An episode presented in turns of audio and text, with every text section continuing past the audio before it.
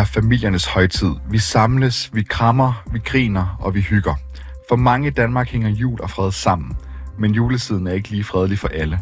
For mens vi hygger og griner med dem, vi elsker, så er der stadig krig i Ukraine, og helt almindelige mennesker er trukket i militærtøj for at rejse til fronten og bekæmpe den russiske invasion. Rapporterne får i denne udsendelse en dansker bosat i Ukraine til at skrive et postkort fra en krig, der langsomt mister verdens opbakning.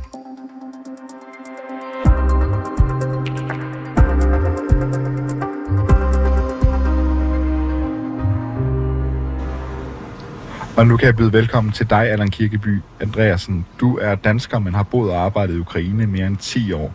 Mere præcist i byen uh, Lviv. Er det sådan, jeg udtaler det? Ja, Lviv. Lviv. Uh, hvis man ikke er helt hjemme ja. i ukrainsk geografi, så kan vi sige, at uh, Lviv ligger et godt stykke fra frontlinjen, men på trods af det, så er der flere gange blevet ramt massivt i nærheden af dig og din familie, og luftalarmerne, de høres også tit i byen. Jeg vil gerne starte med at spørge dig, er julen forløbet uden luftalarmer? Øh, det er den ikke. Øh, vi havde luftalarm øh, så sent som i morges. Nu er det jo ikke første år, men hvordan er det at holde jul i et land i krig? Det er, øh, det er en speciel oplevelse. Øh, vi har lige fået en datter for seks uger siden, så vi endte med at, at blive i Ukraine. Normalt så kører vi til Danmark, øh, så nu valgte vi at blive i Ukraine. Vi mange også lige at få et pas til hende. Så, så vi valgte at, at blive hernede og, og egentlig holde en dansk jul, men, men det, er, det er en speciel oplevelse, når man øh, egentlig ikke lige er, er, er klar over, når luftalarmerne de kommer. Jeg ved, at en af dine ansatte, han allerede tidligt i krigen blev meldt til militæret, og du og din familie kender flere, som er ved fronten. Hvordan påvirker krigen den her tid, hvor man ellers ja, nok burde fokusere på alt andet end krig? Jamen, den påvirker selvfølgelig meget. Øh, vi har en af vores rigtig gode venner, som, som, som er i krig, og som du også siger, han har, en, han har to børn, ikke? og, og han, øh, han nåede lige at komme hjem der den, den 23. om aftenen, og, og kunne så fejre jul med hans, hans familie, men, men det er da, det er da tragisk at tænke på, at der sidder rigtig mange øh, soldater og, og vores venner og bekendte øh, derude på fronten og, og fejrer jul derude. Er han kommet hjem, eller skal han ud igen? Ja, han øh, skal ud igen. Han, jeg tror, han er ude. Han er, han er afsted igen. Han er bare lige hjemme for at holde jul. Nu har krigen jo snart stået på i, i, to år, og har det været nemmere at lægge krigen mentalt på afstand i år sammenlignet med, med sidste år? Ja, det har det. Altså, det, det blev på en måde øh, hverdag. Øh, jo, der er luftalarmer, og indimellem så rammer der også missiler ned øh, i, i nærheden af os. Men det, det bliver bare en anden form for hverdag, øh, og man lever med det, og hvis der røg en, kommer en luftalarm lige nu, jamen så, øh, så flytter jeg mig ikke fra min plads, så, så bliver jeg egentlig siddende. Så, så, så jo, det, det bliver jo en anden hverdagsagtig ting. Nu er det måske mere aktuelt end, end, end sidste år, hvor du kunne rejse hjem til Danmark, men hvis du skulle skrive et julekort øh, til nogen i Danmark fra Ukraine, der skulle beskrive situationen, som, som du oplever den lige nu, hvad, hvordan vil du så indlede det? Jamen, øh, glem os ikke. Øh, vi, øh, vi har, altså, krigen er jo selvfølgelig, selvom det bliver hverdag som at leve i, så er, liv, øh, altså, så er krigen jo stadigvæk meget, meget tæt på herover. Og vi føler lidt, at, at vi blev glemt lidt en gang imellem øh, ude i den store verden. Så, øh, så ja, glem os ikke. Hvordan, hvordan er du bange for at blive glemt? Jamen altså, øh, fokus øh, i nyhederne øh, flytter sig jo ret hurtigt. Øh, nu har vi fået en øh, Israel-Palæstina-konflikt også. Øh, så, så, så, så, så, så nyhedernes øh, interesse øh, er også dalende. Og så samtidig med, at øh, altså, hvis der ikke kommer våben og, og penge fra, øh, fra, fra øh, NATO og USA, øh, jamen så, øh, så er det her russisk land, øh, så er hele Ukraine russisk lige om øjeblikket. Ja, for tilbage i 2022, der fyldte krigen rigtig meget i Danmark og i medierne, og egentlig også i resten af verden. Og, og folk stod jo i kø for at donere, kan man godt sige, i hvert fald i en del vestlige lande. Og så, som du selv nævner sidenhen, så er det i hvert fald ikke på det højeste længere. Hvordan, hvordan er det at være vidne til at se det dale sådan? Jamen, det er jo skræmmende. Altså, det, det er jo... Altså, vi ved jo godt, og et hver ukrainer ved jo godt, at hvis det her det stopper, jamen så har vi bare ikke et land mere. Så er der ikke noget, der hedder Ukraine. Øh, så det er da en, øh, det er da tankevækkende. Og, og jeg er heldigvis i en situation, hvor, hvor jeg kan rejse øh, ud af Ukraine med min familie, men det er jo, det er jo, er jo, er fåtal af ukrainer, der kan, i hvert fald ukrainske mænd. Hvordan er det at se de her politiske diskussioner i, i, i mange lande, hvor man lige nu er begyndt, altså lige nu er det begyndt at være på dagsordenen det her med, og hvorvidt at øh, støtten skal fortsætte?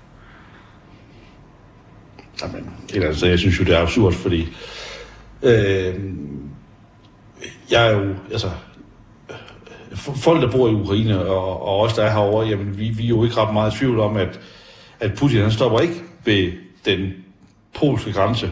Han fortsætter jo. Om, om det så bliver op i Finland, eller det bliver ind i de baltiske lande, eller det bliver i Polen. Jamen, jeg, jeg tror, vi, der er ingen, der tror på, at han stopper der. Øh, så, så, så ellers synes vi, stadig synes jo, det, det er, at, at det er åndssvagt ikke at, at putte penge ind og, og, og materiale ind i Ukraine, fordi det gør øh, trods alt, at, at så Putin, han er, han er hvad hedder det, beskæftiget der, og ikke øh, tænker på at komme, komme videre ind i Europa. Kan du forstå, at der er nogen, der mener, at der er en grænse for, hvor længe man kan blive ved med at levere udstyr og økonomisk støtte? Altså, det er jo milliarder af kroner, der, der i hvert fald også gentagende gang her i Danmark hvert år er blevet postet i det. Nej, det kan jeg ikke forstå. Og det kan jeg ikke forstå, fordi, som jeg siger, han stopper ikke her. Og han stopper ikke ved Polen. Han stopper ikke ved Tyskland. Han stopper heller ikke i Danmark. Han skal nok komme til Danmark, hvis han ikke bliver stoppet. Han stopper ikke. Det tror jeg ikke på.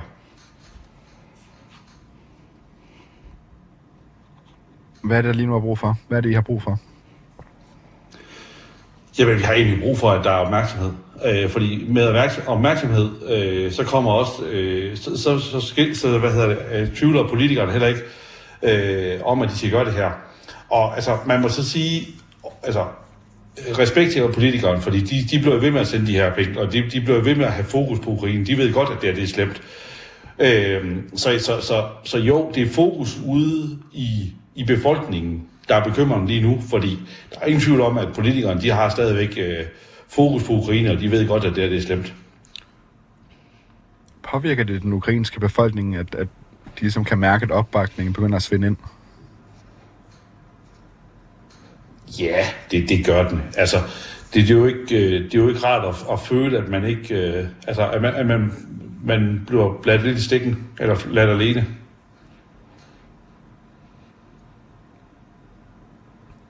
Hvordan, nu har der været krig i, i et par år efterhånden. Altså, du er, og du er stadig bosat i Ukraine. Har du nogen betænkelighed omkring, at du stadig opholder dig der, især med, med det i mente, at, at, at opbakningen kan svinde, og truslen nok kan blive det større så? Jamen, det har jeg helt sikkert. Øh, I og med, at, øh, at vi har fået en lille pige, så har det helt klart det, også øh, trukket lidt i os, om, om, om vi skal blive her. Men indtil videre, så bliver vi her. Øh, hvad der skal til for, at, at, det, at det gør, at vi siger, at nu trækker vi tilspælen op og, og flytter, det ved jeg ikke. Men, men, øh, men indtil videre, så bliver vi nytåret det er lige om hjørnet, og når du ser frem mod 2024, er det så med pessimisme eller optimisme? Det er desværre med pessimisme. Øh, jeg må sige, da jeg sad for et år siden, der var jeg meget mere optimistisk, end jeg er i dag. Jeg synes, det, det bliver meget det er svært at se, øh, hvor, hvor slutningen, eller hvor, hvor enden øh, er på det her. Jeg, øh, nu øh, kan jeg også se, at der er i dansk nyheder meget om, at der skal mobiliseres rigtig mange ukrainer lige pludselig. Øh, og øh, der begynder at komme nogle øh, ret kraftige øh, altså, øh, love omkring, hvornår man kan mobiliseres, og øh, der er kommet en lovforslag, hvor at, øh, folk under, øh, op, under ja, indtil 25 kan mobiliseres, men der er også, øh, hvis man læser ned i, i teksten, så står der faktisk også, at kvinder kan begynde at blive mobiliseret og sådan ting. Så, så, så nej, øh, jeg, øh, jeg er desværre meget pessimistisk. Tror du, det er den pessimisme er unik for dig, eller tror du, den er måske er lidt bredere tænkt i øh, Ukraine lige nu? Jeg tror, den er meget, meget bred øh, i Ukraine i øjeblikket. Jeg tror, det er, det er, det er svært at finde... Øh, altså, når man tænker på krigen, så er det svært at finde noget positivt i øjeblikket, tænker jeg. Kan du lige nu forestille dig en krig, der stopper, hvor Ukraine stadig står? Øh, ja, det kan jeg faktisk.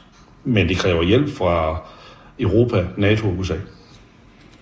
Allan Kirkeby Andreasen, dansker bosat i Ukraine. Tak fordi du gad være med. Selv tak. Og godt nytår.